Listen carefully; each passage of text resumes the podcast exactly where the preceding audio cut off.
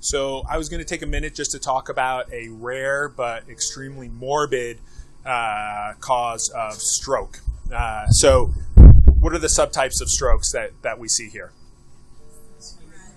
So, ischemic and hemorrhagic. So, epidemiologically, uh, or uh, based on sort of numbers, it ends up that 87% of strokes uh, in the most recent survey are ischemic strokes hemorrhagic would be the balance of those. And half of those uh, that are hemorrhagic are the subtype of stroke that I'm going to be talking about, which is a subarachnoid hemorrhage.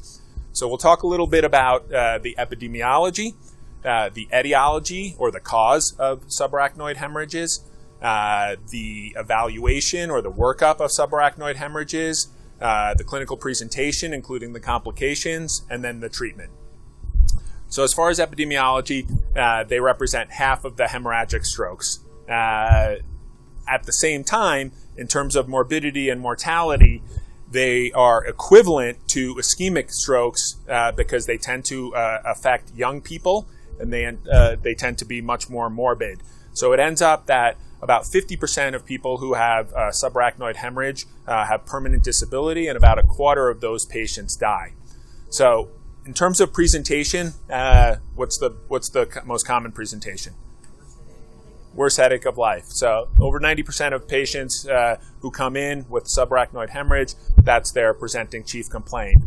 Other uh, associated features could be uh, due to mass effect or uh, uh, due to so so that the classic there is a unilateral dilated pupil.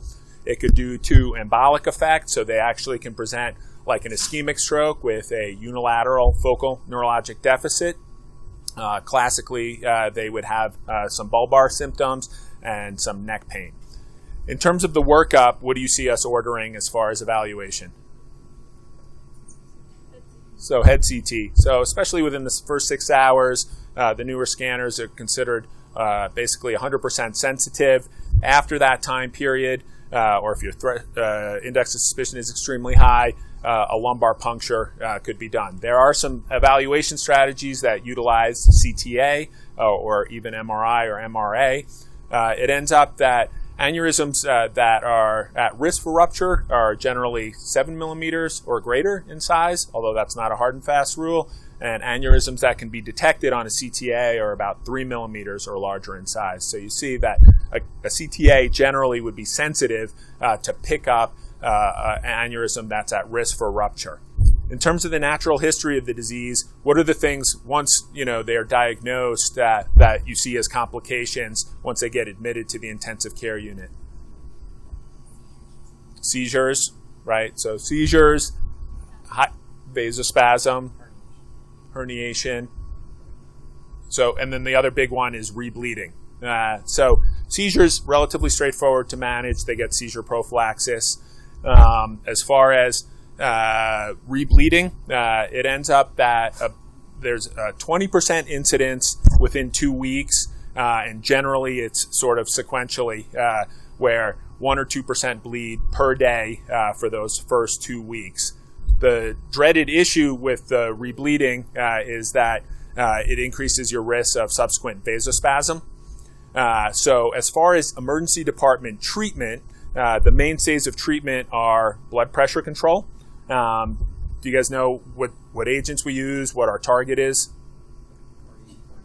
Cardene, right. So there's not great data uh, to suggest uh, that cardene is better than, say, labetalol, uh, but it is something that's generally utilized because it's more easily titratable.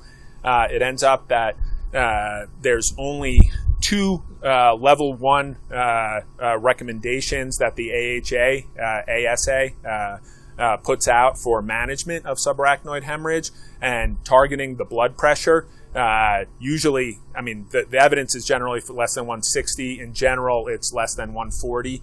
Um, that's that's one of the recommendations. The other is to use nimodipine, uh, an oral calcium channel blocker, which prevents vasospasm. And then uh, as far as sort of prognosis, uh, I mean, as we talked about, 50% end up uh, having uh, permanent disability, 25% die. The single greatest predictor is their presenting mental status. it ends up that there's a classification system, but basically, if you present lucid, in general with uh, maximal medical therapy, uh, you should recover. Whereas if you present with lethargy or comatose, uh, even with the best interventions, uh, you will likely end up with disability or death. So hopefully that gives you a perspective. I have a quick picture here, which gives you a sense of where those aneurysms occur and what they look like. It ends up at the base of the brain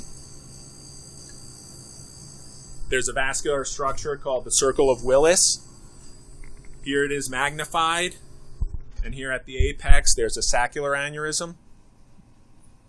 They're generally uh, assessed uh, based on sort of the width of the stem. If they're wider, they're fusiform. As far as sort of definitive treatment, once they get admitted, uh, they either are candidates for endovascular coiling or surgical clipping uh, and it depends on largely the configuration on angiography. You could imagine if it has a narrow base and it's amenable uh, to uh, the operative approach, uh, uh, namely more anterior, uh, then I'm sorry, if it has a wider base and it's anterior, it's generally something that they go in and clip. whereas if it has a narrow base and it's located more posteriorly, so less amenable to a neurosurgical approach, then that's where they go for endovascular coiling. So hopefully that gives you a perspective on relatively rare but extremely morbid uh, cause of stroke. Uh, gives you a sense of the clinical presentation and the complications that can surmise, some of the treatment interventions that we undertake in the emergency room, and how sort of our neurointerventional radiologists and neurosurgeons make a decision on definitive treatment. Cool? Does anyone any questions? All right, rock on. sure.